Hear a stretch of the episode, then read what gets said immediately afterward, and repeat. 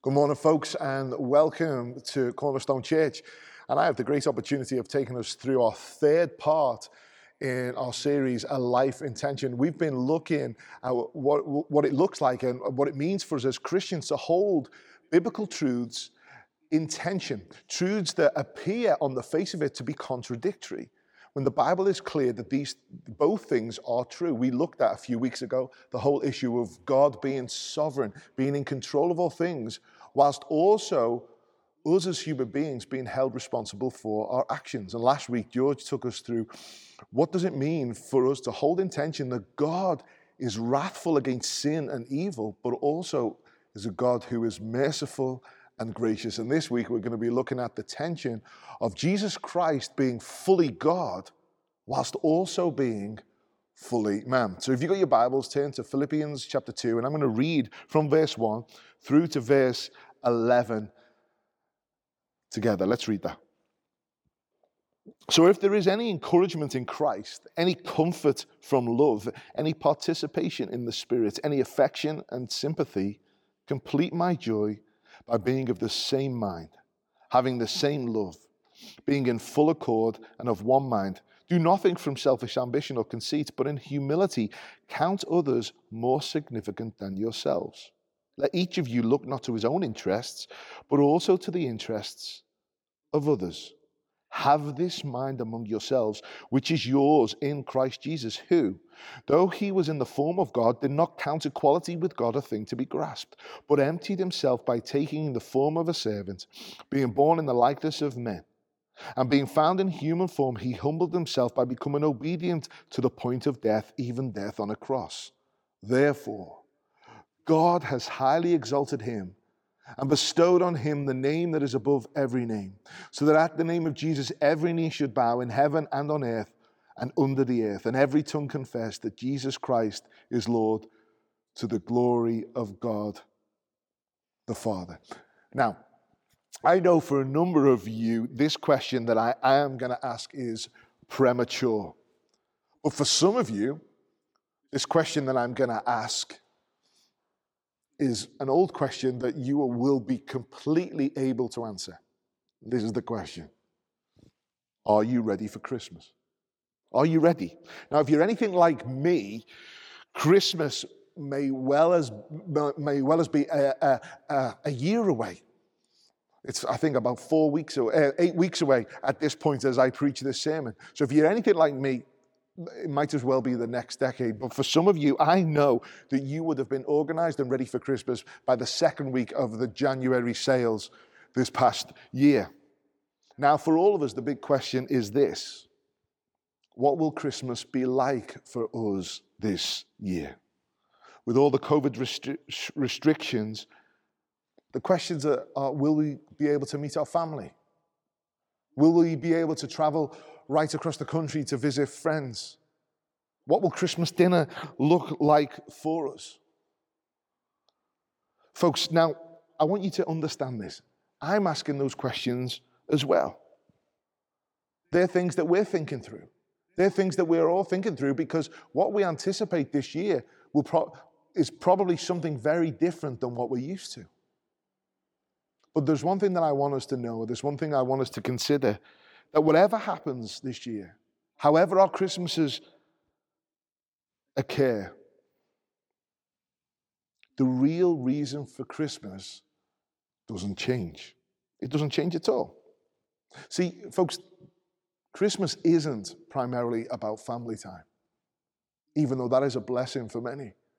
Christmas isn't about the giving and the receiving of gifts, which is fun and exciting and for many of us expensive. Christmas isn't about Christmas dinner and enjoying nice drink. Christmas isn't about the movies on the TV. Folks, as Christians, I want to remind you and remind myself that the real reason for Christmas is a person. The one person, Jesus Christ. I know we say that every year. We say that every year in the midst of all the other blessings and the trappings that Christmas brings. But maybe this year, the reason for Christmas, Jesus Christ, the one person, Jesus Christ, needs to be at the forefront of our thinking. So, like Christmas, the most important thing for Christianity is not a set of doctrines, it's not a set of practices, it's not a set of laws of which they are all good and they are all helpful. The most important thing about Christmas and the most important thing about Christianity is the person, Jesus Christ. See, it was the Apostle Paul, when writing to the church in Corinth that he planted, he said right at the beginning of the, the, this letter, I want to remind you folks that when I was with you, I resolved to know nothing else amongst you apart from Jesus Christ and Him crucified. See, Paul is saying our allegiance as Christians is not to the practice, it's not to the trappings. Our allegiance to, as Christians is to Him. Now, folks, it is to Him, not an idea of Him, but the biblical truth of who Jesus actually is. Now, another thing I'm thinking about regarding Christmas is will we be able to sing carols? I'm sitting here now in the beautiful church building that God has provided for us. And folks, if you were sitting where I am looking out across this building, what a joy it's going to be one day when we'll be able to fill this place and bring worship to God through song.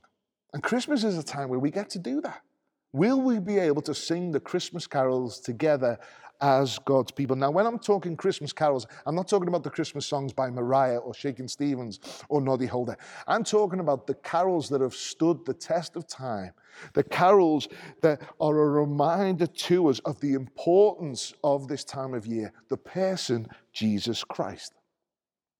Now, as I've been thinking about those carols, I've been thinking about the content of those carols. And one of the key themes that comes through in all of those carols is the coming of God to earth as a man. It is the incarnation. It is God taking on flesh. The coming of God from heaven, becoming a man, becoming a human, and saving humanity. Two of the most, most adored Christmas carols that we will sing together, hopefully at Christmas time, but we have done for many, many years, is, is Hark the Herald Angels Sing and Oh Come Let Us Adore Him. It says this and Hark the Herald Angels Sing. Veiled in flesh, the Godhead see. Hail the incarnate deity. Pleased as man with man to dwell. Jesus our Emmanuel, which means God is with us. And oh, come, let us adore him. It says this Yes, Lord, we greet thee.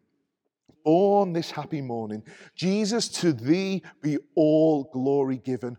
Word of the Father, now in flesh appearing. Oh, come, let us adore him. Folks, the incarnation, the coming of God in human form, the person of Jesus Christ is central to Christmas and it is central to the Christian faith. So it is so important for us to understand that the most important thing about Christianity is the person Jesus Christ and Him crucified. Folks, we need to know who He is. And we need to know that Jesus is both God who became a man. In John's Gospel, in his account of the life and ministry, death, resurrection of the Lord Jesus Christ, he says right at the beginning this in John chapter 1 In the beginning was the Word and the Word was with God, and the Word was God. He was in the beginning with God. All things were made through him, and without him was not anything made that was made. In him was life, and the life was the light of men. The light shines in the darkness, and the darkness has not overcome it. See, right at the beginning of John's account of Jesus' life, he describes Jesus as the Word. That word means logos, and the meaning of that is reason, the principle of divine reason and the created order. It's a word that John uses to describe Jesus Christ himself. And what does he say about Jesus, the word? He says that Jesus was there in the beginning. He says that Jesus was with God. He says that Jesus was God. He says that the word Jesus, that through him all things were made that are made. It says that He is the giver of life. And it says that He, Jesus the Word, is the light that shines in the darkness, and the darkness cannot overcome Him. Right at the beginning of His account, Jesus is declared as God by John. Now, as you come down that first chapter of chapter 1, you get to verse 14, and John says this And the Word became flesh. Jesus became flesh and dwelt among us.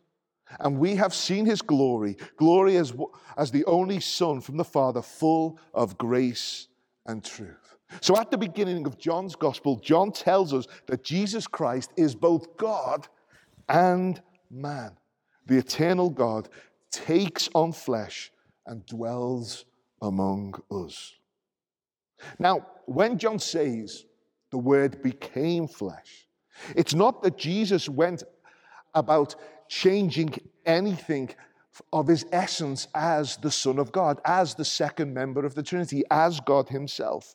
No, he didn't convert into a human. No, he assumed our human nature. And, as, and assuming our human nature, it's not that Jesus as, uh, assumes an individual that already exists. No, he assumes generic humanity. In that, that the particular man, Jesus of Nazareth, was conceived by the Holy Spirit in the womb of a young virgin girl called Mary just over 2,000 years ago. And he was born with two natures, one being divine and one being human, in the one person, Jesus Christ. And folks, this truth, these truths, this truth that we have to hold in tension is accepted and believed by all Christians. And in summary, Christians believe that Jesus has two natures, divine and human that each nature is full and complete. He is fully God whilst also being fully human. That each of those natures remain distinct. There's, there's no overlap in that. That Jesus is not two persons like he's got a split personality, that he is one person. And that things that are true of only one nature are nonetheless true of the person, Jesus Christ. So let me give you an example of that. The divine nature of Jesus is that he is all powerful. Therefore, the person, Jesus, is all powerful. Now, the human nature of Jesus experiences hunger. Therefore, the person, Jesus, is hungry. Now, this is attention. This is attention. How can Jesus be both God and man? How can he be fully God whilst also being fully man. Folks, attention that we need to hold because the person of Jesus Christ is the most important thing to us as Christians. And to deny any part of his personhood is to deny the faith that we say we have. So, what we're going to do is that we're going to take a look at the fact that Jesus is both divine and human, that he has both divine attributes and human attributes, two natures but he is one person. And theologians call this the hypostatic union. Two natures in the one person, Jesus Christ. So the Bible clearly tells us that Jesus is fully God. Now, Jesus is referred to as Lord, Kyrios, which represents the name Yahweh that you will read in the Old Testament. Now, in the book of Exodus, Moses meets God in a burning bush.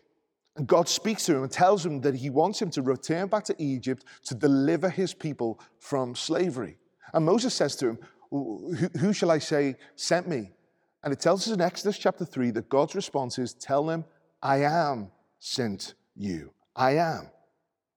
Now, in John chapter 8, within the New Testament, within the account of Jesus' life and ministry, Jesus claims this. He says this before Abraham was, so Abraham came before Moses, before Abraham was, I am. Jesus himself claims to be Yahweh, claims to be God. So, to say that Jesus is Lord is to say that he is everything that God is. Now, as you read through the New Testament, we will see in the, the New Testament that Jesus has divine attributes.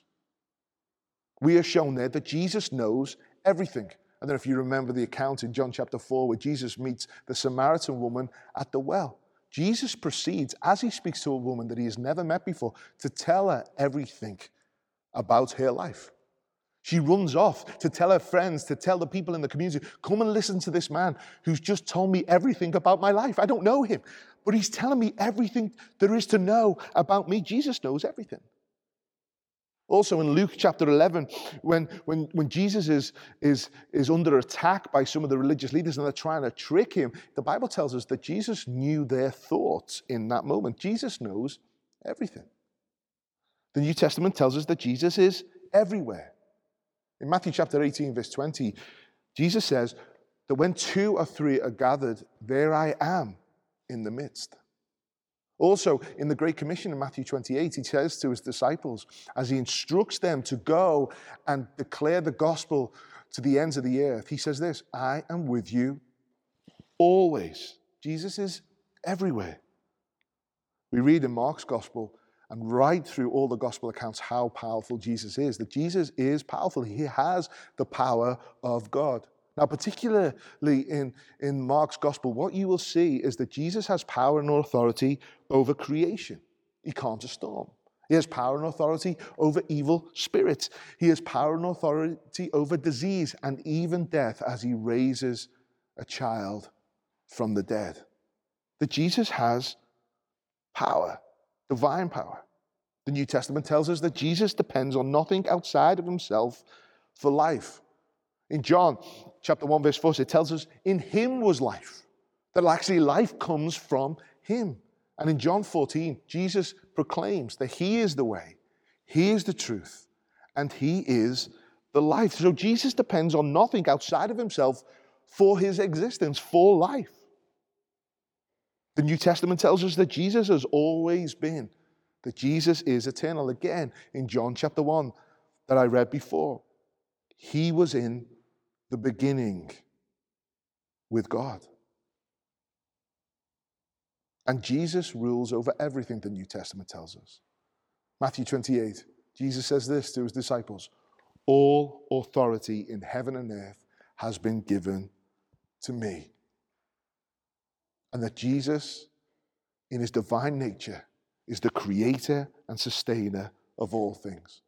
Colossians chapter 1, verse 16 and 17 says this For by him all things were created in heaven and on earth, visible and invisible, whether thrones or dominions or rulers or authorities, all things were created through him and for him, and he is before all things, and in him all things hold together. So, folks, as you read through the Bible, as you read through the New Testament specifically, it is clear that Jesus Christ, the person, Jesus Christ, is fully God.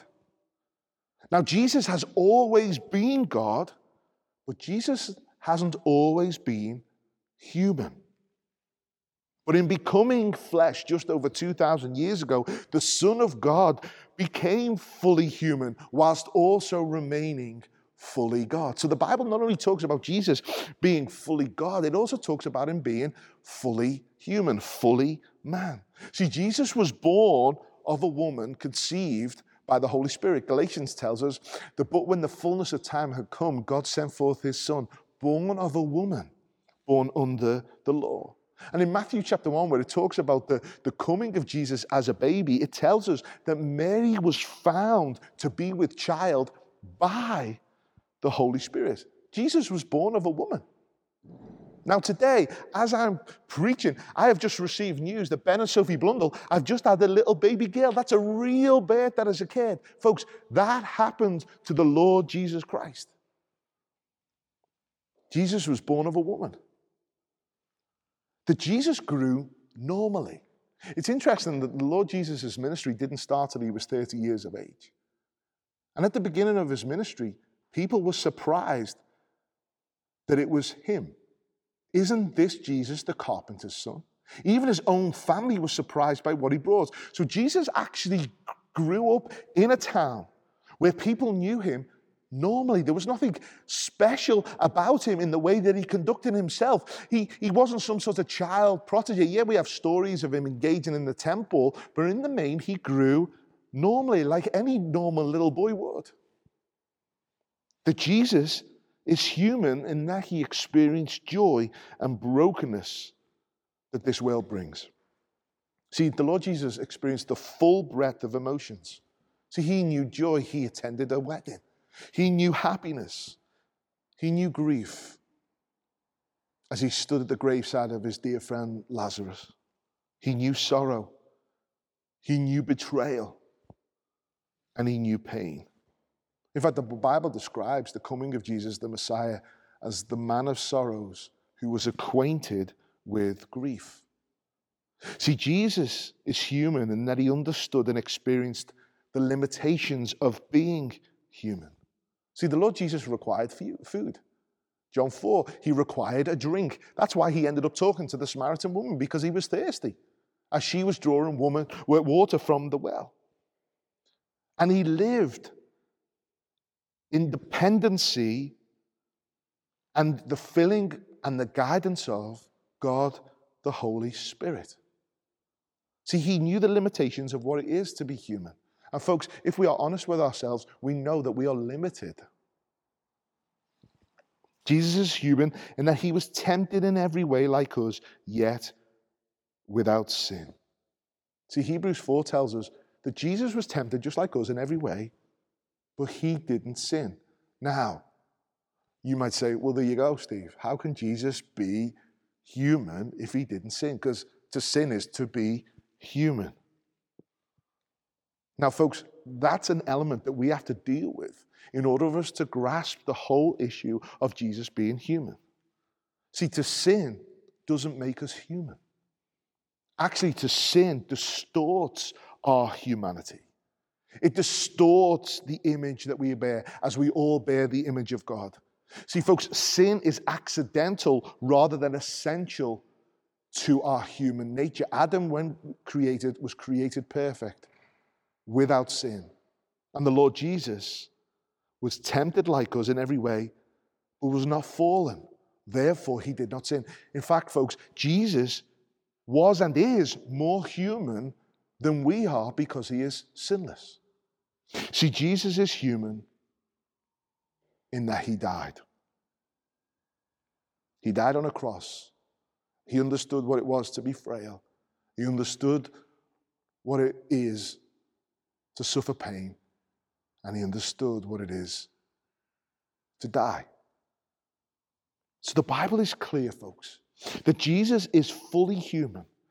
And in fact, in 1 John chapter 4, verses 2 and 3, it tells us that to deny the humanity of Jesus Christ is actually to be in line with, with, with an antichrist, with the antichrist. Let me read this to you. By this you you know the spirits of God. Every spirit that confesses that Jesus Christ has come in the flesh is from God. And every spirit that does not confess Jesus is not from God.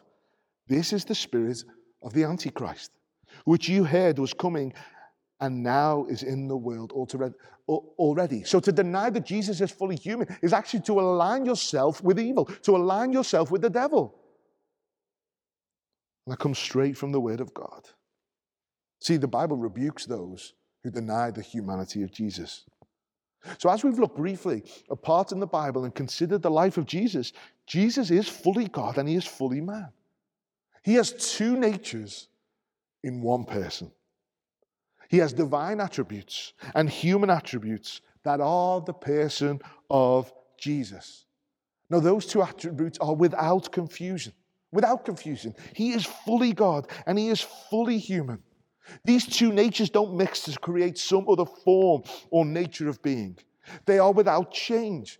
So when Jesus became a human, he did not cease to be what he had always been in his divine nature. They are without division. That these two natures do not bring about a split in the person of Jesus. He's not like half man and half God, but he is fully man and he is fully God.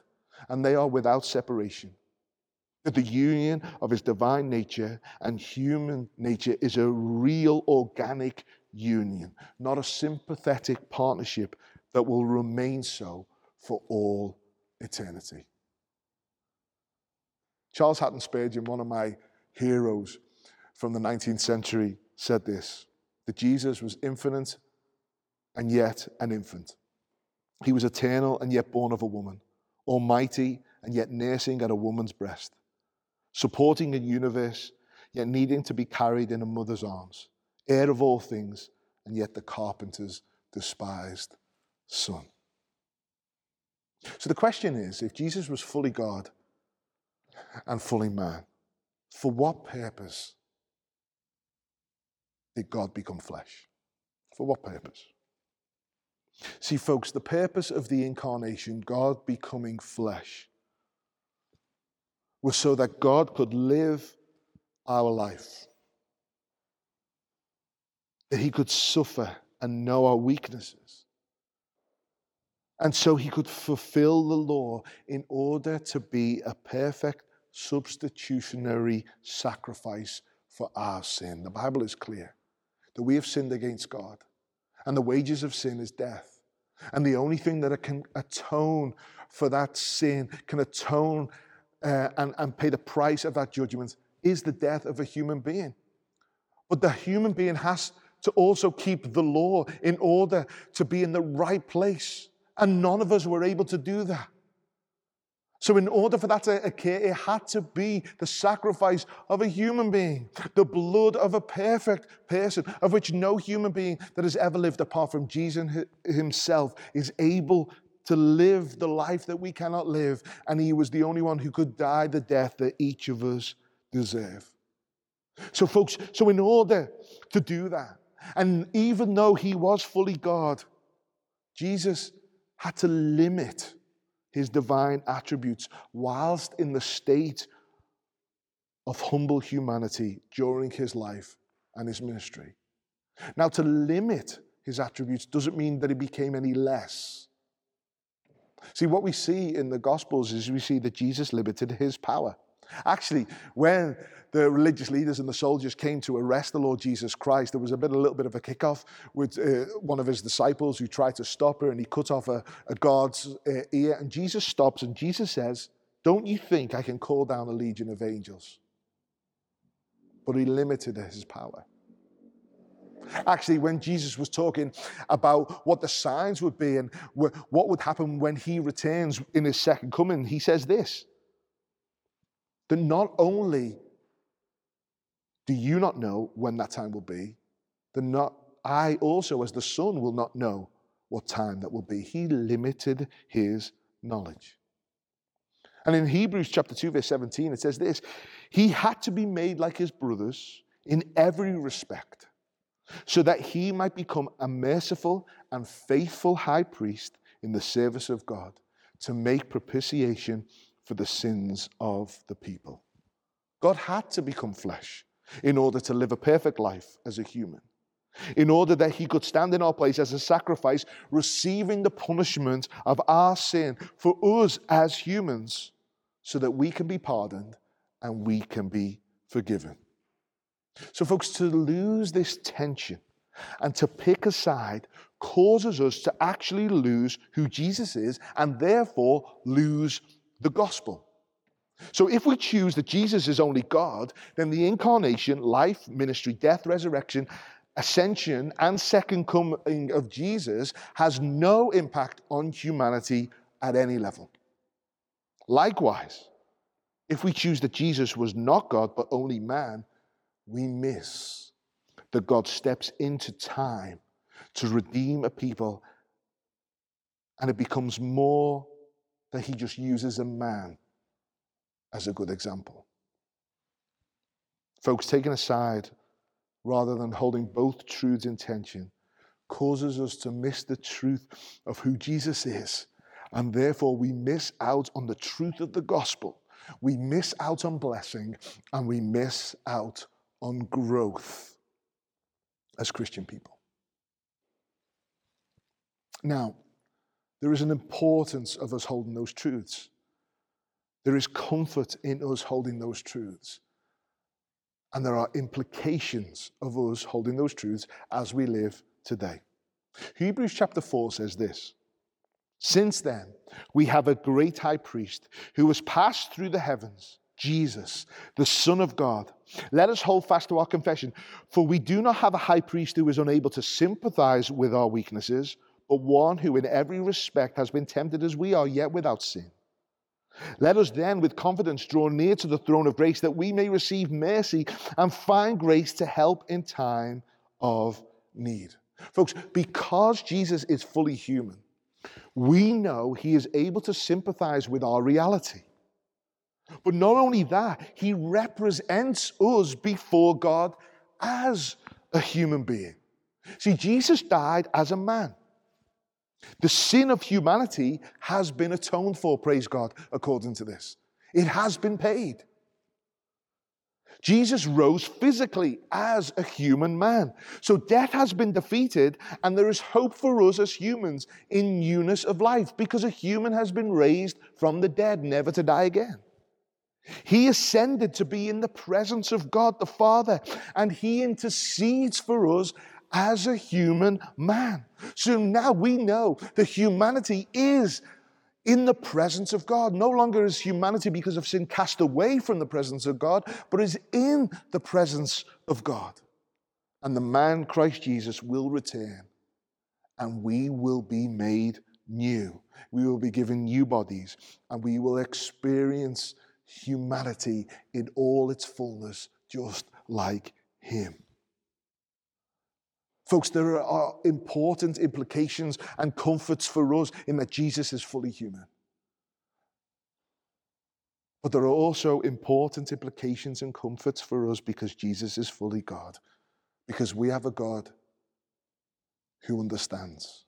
We know that He understands, that He is not distant, but He has dwelt among us. We have a God who has not stood at the sidelines and says, Get on with it, folks. No, He has stepped in to save His people. We have a God who has graciously taken what we deserve. We have a God who has laid aside his majesty and given up everything for us, who humbled himself even unto death for us. Folks, to reject Jesus' divinity is to reject Jesus. And folks, to reject Jesus' humanity is to reject Jesus. See, that is important. And that is comforting. It's comforting. So we need to hold the truth of who Jesus is truly in this tension. Be thankful for him and praise him. Now, folks, those implications and that comfort is for us now, and it is for our future hope. Jesus has stepped in to save us, and we know that this is not all that it is, and we are passing through, waiting for his return till he makes all things new. But there is something about the coming of Jesus as a, as a man and being also fully God. And from the passage that I read right at the beginning from Philippians 2, that should help us live in this life as we await his return. See, the passage I read from Philippians was Paul urging the church in Philippi to look at the incarnation of Jesus. Look at Christ and have the mind amongst you just like he has. See, Paul says this have a mind like his Seek opportunities to deny yourself for the glory of God and others. What did Jesus do? Jesus denies himself, leaves the throne room of heaven. He does not consider it robbery to be like God, but lays aside and limits elements of his divine attributes and humbles himself. Folks, let us be like that. And let us today seek opportunity to deny ourselves for the glory of God and the good of others that we should pursue humility like Christ. In that we don't hold on to things like riches, position, comfort, but rather humble ourselves under the mighty hand of God for his glory and the good of others. Jesus left heaven and stepped into the brokenness of the world to take on flesh. And he experiences the brokenness of flesh and the brokenness of this world in all its fullness. He humbles himself. Let us have the mind of Christ and let us pursue humility like Jesus in light of what he has done for us, in light of the fact that he has come as flesh. And let us walk in obedience and dependency on God the Holy Spirit. The Lord Jesus humbles himself to a form of a servant, even unto death. And as he serves, he serves God the Father and those who he is going to save who do not deserve it. And as you read through the gospel accounts, he is constantly dependent on God the Holy Spirit. Folks, if Jesus was dependent on the Spirit, what makes us think we don't need to be?